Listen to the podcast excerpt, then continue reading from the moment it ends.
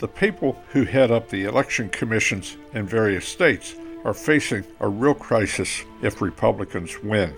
It is tea time with George Kaler. For a second cup, go to teawithgeorge.com. If you've seen the movie 2000 Mules, technology which is used by the CIA and the FBI to track down criminals also tracked down the mules that delivered illegal votes for Joe Biden in 2020 and won the election for him.